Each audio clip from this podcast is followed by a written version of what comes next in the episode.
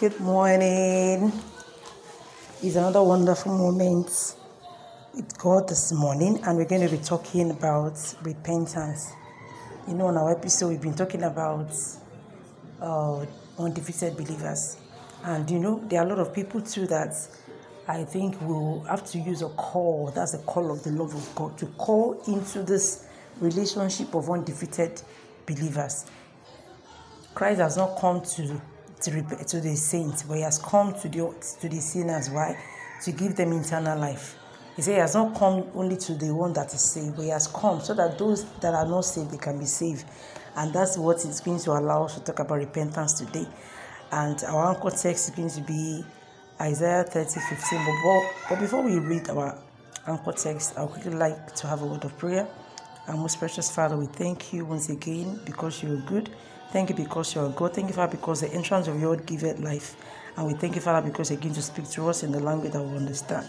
For Jesus' name we pray. Amen. I'm Mudipola Folaji, and this is a moment with Timo Awofolaji. So, Uncle text is Isaiah 30 15. For this, for thus says the Lord, God, the Holy One of Israel, in repentance and rest you shall have salvation and you'll be safe. In quietness and in confidence shall you have your strength. You know, this Bible verse is very profound. So, meaning that you can only have repentance and rest in salvation. So, meaning that if you are not safe, you are not, you are not, you are not, you cannot have that 100% rest. And that's why I make reference, I always try to make reference because, you know, it makes us to have a general understanding about what I'm talking about. Pardon me. So when you're not saved and you're in the world, you know, we have world with different different influences, different ideology. We have people that believe, you know, even in this confused world now that we are presently now. I started using confused words since COVID 29 because even the philosophers, the scientists, those that are making research, they fail because life actually failed them. And makes that really make us to understand that God is the only one that has the say to everything. So I'm trying to say that even in this confused world, if we are not safe, there is no rest anywhere. So rest can only be found in knowing Christ, and that's salvation that I'm talking about.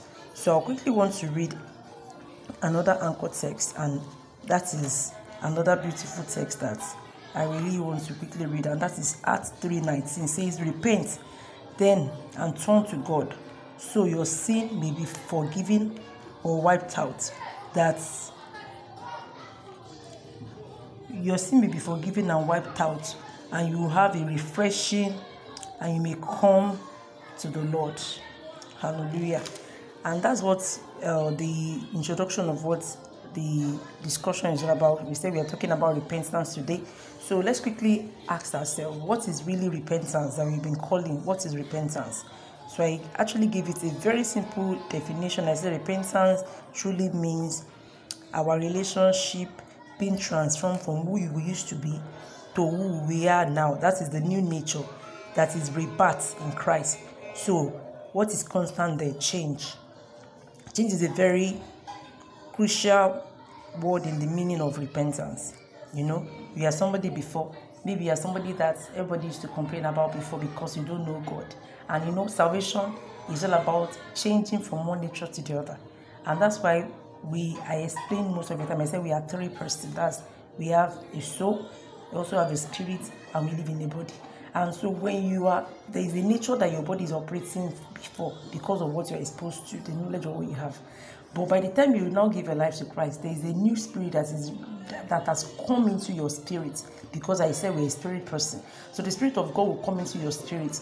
And what you now expose yourself to because you're a child of God. So it's a gradual process. The Holy Spirit will now be working in your spirit, with coupled with the knowledge of the word, which is the Bible you'll be exposing yourself to, and the knowledge of the company you'll be keeping, your soul because your soul is where you think your soul is where you get your your you dissect your information so your soul will now be taking the process that's why salvation is a process giving your life to christ you give your life to christ you confess by your mouth gradual understanding of the word of god then you now become a truly born again christian so it's a gradual process so repentance is a commitment to live as a follower of Jesus Christ. And that's why I say that when you give your life to Christ, it's not it's not done. So giving your life to Christ is not the end, it's the starting point. So giving your life to Christ, after you give your life to Christ, studying the word of God, building right relationship, communing with the love of God, understanding what Christ is all about. That is exposing yourself to the Bible, and that's the manual for the kingdom of God. Because if you said you just give your life to Christ and you are not taking your time to study the word of God, then who do you really want to know? Jesus is all about what salvation and Jesus is all about love. And I quickly want to say something. I said when you give your life to Christ, it's a relationship from change from one thing that you were before to a new person that you are. And the total emphasis I'm going to be emphasizing on on this change is love. Bible says in John 3:16 that for God so loved the world that he gave his only begotten son, that whosoever love what will not die but have everlasting life. And that shows that the God Almighty he has love. So if God has love and he look at the way Adam has sinned and he wants man to be redeemed back to the initial state of why man was created. Bible says that when man was created, man was created in the image of God. But because of sin, and Christ cannot be your sin. So God have to send Jesus to come and make that correction. And Jesus did. And because God initiated love by sending Jesus. So Jesus came to this world being a love person. And I want to confirm that for us again. In in Luke in Luke uh, Luke 23 34 when Jesus you know after Jesus has done all his work 33 years did all the ministry make disciples of men and everything and they wanted to crucify we all know the passion at least I'm sure a lot of us will have watched the passion of Christ at least that shows the light because you know Jesus is Jesus so the person that will use to do the Jesus will not be the real Jesus so he cannot carry all the pain that Jesus carried so I'm just trying to let you know that the pain Jesus actually carried, the pain, the all the the stripes, everything they inflicted on him will be more than what we watch in Passion of Christ. But let me now say, okay, somebody that will now display that movie Passion of Christ, and the person was now hung on the cross, and is now saying, Father, forgive them for they do not know what they are doing. Please, excuse me, can you put those things together? they beat you. Despite that you are the messiah you know you have power. You cannot command and say fire destroy these people like moses. Hallelujah. You know that you have to destroy those children and say eh calling me the bow of like there's no hair in my hair. But you know jesus initiated love because his father was love. And you know bible says that you can only be a son of who you establish and jesus really make establishment of that when God sent Jesus to die to this world, when Jesus too was crucified, was being inflicted pain, and it was on the cross, he still says, Father, forgive them, for they do not know what they are doing.